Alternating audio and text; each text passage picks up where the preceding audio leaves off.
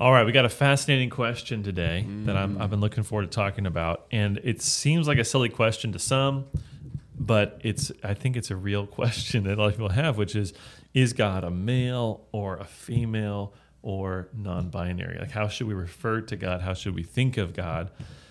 And I've seen like I've seen this this issue be relevant because even people I've known who were faithful Christians, one year, the next year, they're posting on social media like mother God, right? Like she referring to God. Like what is going on? You know, wild. had someone in our in our family who was big on this. Like God is a woman. Um, I think there's like a song by someone. Ariana Grande. yeah, I never heard it, and I think it's probably horrible. Shouldn't listen to Yeah, it. it sounds sounds horrible in every every way, not just theologically. Um, Yeah. And then, like we, we were just talking about, but even in Congress, they've they've recently passed rules. Like in Congress, you can't refer to with gendered language, so you have to have everything be gender neu- neutral. And there was, of course, this famous prayer like a year ago where someone ended the prayer by saying "Amen" and "A women," which is amazing, amazing. So, I mean, obviously, I, I, I'm asking this kind of rhetorically so we can kind of get the discussion going because I do have an opinion. But Right. how should we ref- refer to God? Is is God masculine, feminine, male, female, neither, something in between? What do you think? You're going to lead us through this, this sticky topic today. Got you. Yeah. So, um, first, I kind of want to take a look at. So, th- there are people who actually make the case that we should be more inclusive with the terminology we use to refer to God. We should include feminine Im- imagery and things like that, or feminine words, um, in addition to the masculine words that we're more familiar with. Yeah. Um, and so first we'll take a look at why people argue that's the case, and then we'll look at how that compares to what the Bible teaches. So Okay. let's just take a look at that. So uh, the case for more inclusive ter- terminology is that the Bible actually does use some feminine imagery Mm-hmm. to depict character traits of God. And so um, I have a, a little sampling of a few examples of that. And so let's let's take a look at a few of them. So one of them is Psalm 123 verse 2. It says, "Behold, as the eyes of servants look to the hand of their master, as the eyes of a maidservant to the hand of her mistress, so our eyes look to the Lord our God till he has mercy upon us." So comparing God to the mistress in this case. Oh, Interesting. Um, Isaiah 66, verse 13 says, As one whom his mother comforts, so I will comfort you. You shall be comforted in Jerusalem. okay. Comparing God to a mother in that case. Yeah. And Matthew 23, verse 37 says, O Jerusalem, Jerusalem, this is Jesus talking, by the way, the city that kills the prophets and stones those who are sent to it. How often would I have gathered your children together as a hen gathers her brood under her wings, and you were not willing?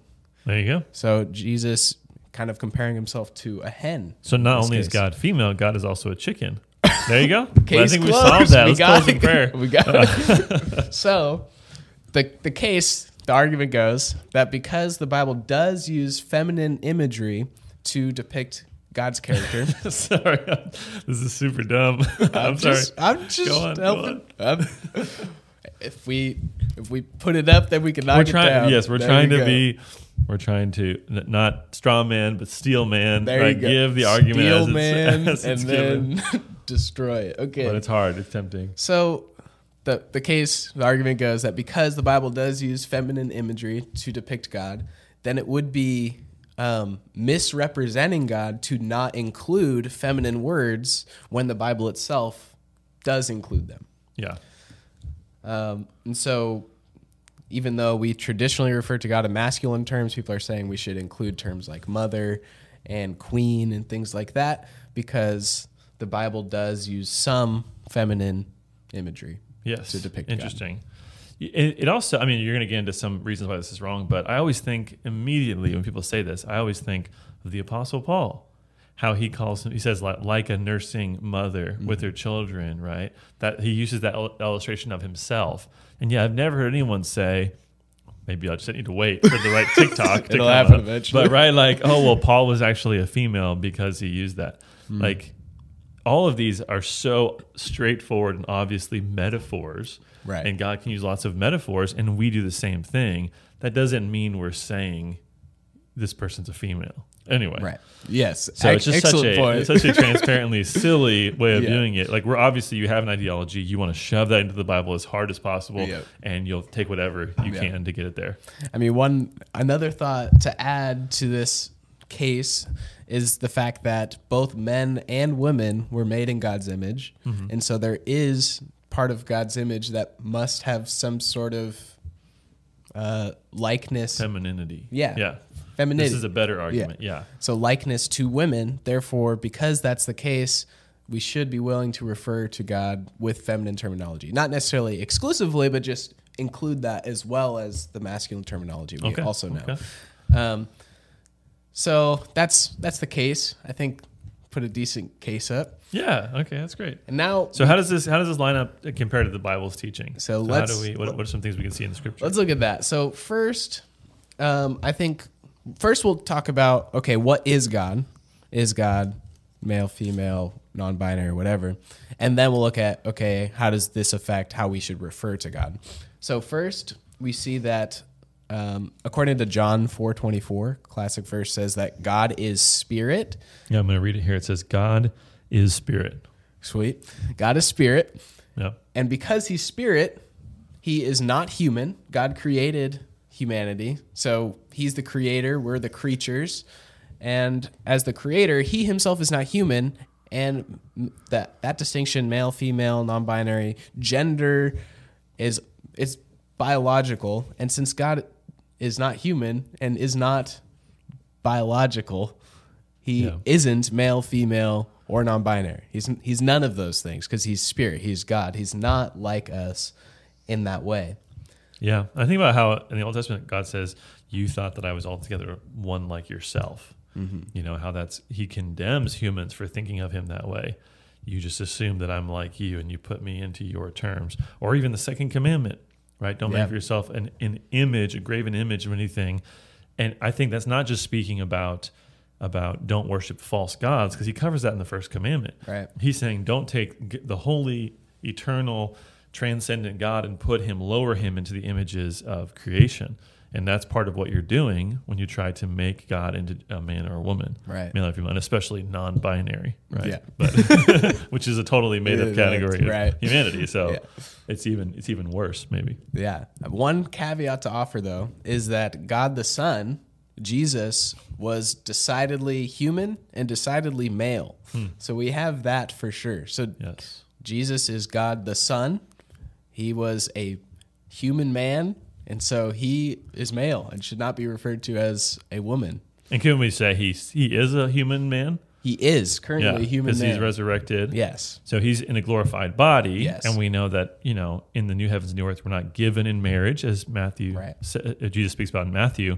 Yeah. But we don't know. I, I wouldn't say personally. I, I don't believe that that's saying that it totally erases gender. No. It just erases that you know physical component, uh, reproduction, all that sort of stuff. Mm-hmm. Right, So- right. Yeah, so Jesus resurrected, he is a man.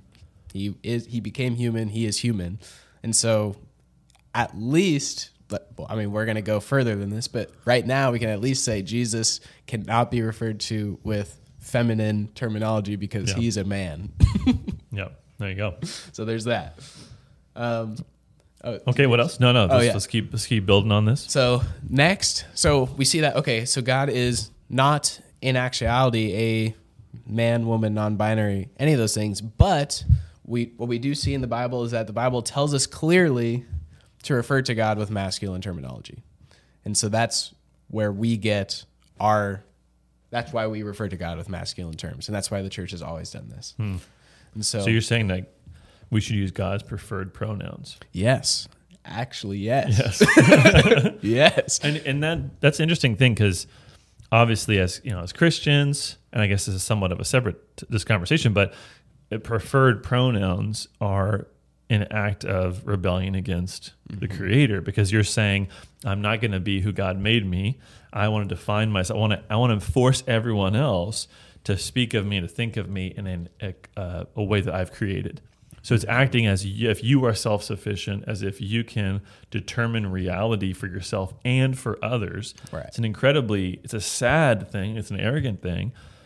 And so we shouldn't live in that kind of way as Christians, right? But there is one person who has the ability to define himself. There is one Right. who says, I am what I am, or I am that I am Yep. And that's God. He is self-existent. He is self-determining, right? He is self-sufficient. All of mm-hmm. those things. So whatever he says about himself goes, and we have to submit to that. Right. So it's just a, it's an interesting thing just to think of that our culture is run amok because we think that we're God. And yet the one person who can't choose his preferred pronouns in our world is God himself. That is such an arrogant and so blasphemous backwards. thing. Yeah. yeah. Yeah. And so, I mean, just to look at the Bible, some examples, um, examples that come to mind are Jesus tells us in Matthew chapter 6, pray then like this Our Father in heaven. So there's one example that we're told to refer to God with Father as Yeah. a masculine term. And then in Matthew 28, the Great Commission, we're told to baptize in the name of the Father, Son, and Holy Spirit. Never in we never see the the Trinity, the Trinitarian formula to be the Yeah. uh, the mother, the daughter, and the Holy Spirit S, Yeah. or something like that. It's always those masculine terms. It- we're- God is always titled with these masculine things. He said to be a king. He said to be a shepherd. He said to be Lord, but he's never said to be a mother, Yeah. or to be a queen, or to be a lady. So and every every pronoun use Is a- always is a masculine. masculine. Yeah, it's always always. masculine. Yeah. So what we did see from those examples we looked at of the feminine imagery used to display God are those things weren't asp- giving or ascribing titles to God that were feminine. It was making a comparison to feminine things. And so that's the distinction is the Bible never gives us a precedent for ever referring to God with feminine or gender neutral pronouns. Yeah. The only way you're going to get there, I, I, I can see, is is not by seeing Scripture as the authority. Right. Right. So it has to be replaced with something else. It has to be culture. You have to say, well, the writers of Scripture were, were male and they were misogynistic, and so even though this is kind of inspired in a general sense of like it's good writing, it's not. It's not from God, Right. and so that's where you, I think you'd have to go to really justify saying, "Mother God." Right.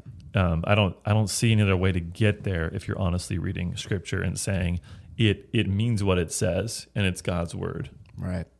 Yeah, scriptures breathed out by God. And so that is so important that I mean basically if you throw that out, every everything else will go out the window. So that's so important to hold fast to. Um, one question I thought would be worth addressing is so if it's so important to God that he is referred to with masculine titles and pronouns, why is it that the Bible has these passages that we looked at that refer to God with feminine metaphors? Mm-hmm. Mm-hmm. So why is God compared to a mother when we're told we should call him father Yeah. and things like that? So I th- think it goes back to the that argument that the the inclusive terminology people made that we presented is the fact that men and women are both made in God's image, and so there is an aspect of God that is more uh, readily displayed in women than in men. Yeah. The fact, so like for instance, that Isaiah sixty six verse, as one who whom his mother comforts, so I will comfort you. You shall be comforted in Jerusalem. So the fact that in the same way that a mother comforts their children, our God is compassionate and caring for us. And so that's something that women more readily display than men. And that's something that God is. And so, It's kind of sexist for you to say that. I feel like I'm very comforting. well, yeah, you might be. I'm not necessarily saying you, I'm saying women in general. Uh, no, You- it's, you it's wouldn't very agree? no, no, it's very true. It's very, Yeah. I'm not very comforting. Um, We had, we had, we've had six uh, six kids. We've had sick kids. Very different. Three kids. Yeah. But there's but sick kids over the last few months. And every time I'm stuck with one of these kids, I'm like, I love you and I care about you, but if your mom was here, you'd be so much more comforted. And I even think about Mm-hmm. my own, like I immediately, as, as I'm dealing with a sick kid, I'm thinking about images of when I was sick as a kid and my dad taking care of me versus my mom. And Yeah, it's like there's such a different kind of level of comfort and empathy Yeah. from a mom that is, is natural. But what you're saying is God is the fullness of everything He instilled in in humanity. So all the things that we have that are small reflections of who He is, Right. it, it just shows it's the, the full reality is found in God. Yeah. And so that's both what men and women have to offer is ultimately realized in God. Yeah. Yeah. So, I mean, it's important, I think, because part of what people are reacting to by wanting to include feminine terminology when referring to God is there's this instinct that maybe because God wants to be referred to with masculine titles, that maybe that makes men somehow more like God than women are. But that's not true. The fact that God uh, wants to be referred to with masculine titles does not mean that because Yeah. both men and women are made in God's image. And so That's that's, an important thing to make sure we know. Good. And both are equally saved in Jesus Christ, of Absolutely. course. Right. Good. Well, I think that's a that's a good note to end on. So hopefully some clarity has been brought to this issue. And I know a lot of people are confused in this day and age. So mm-hmm. God's word gives us great answers. Amen.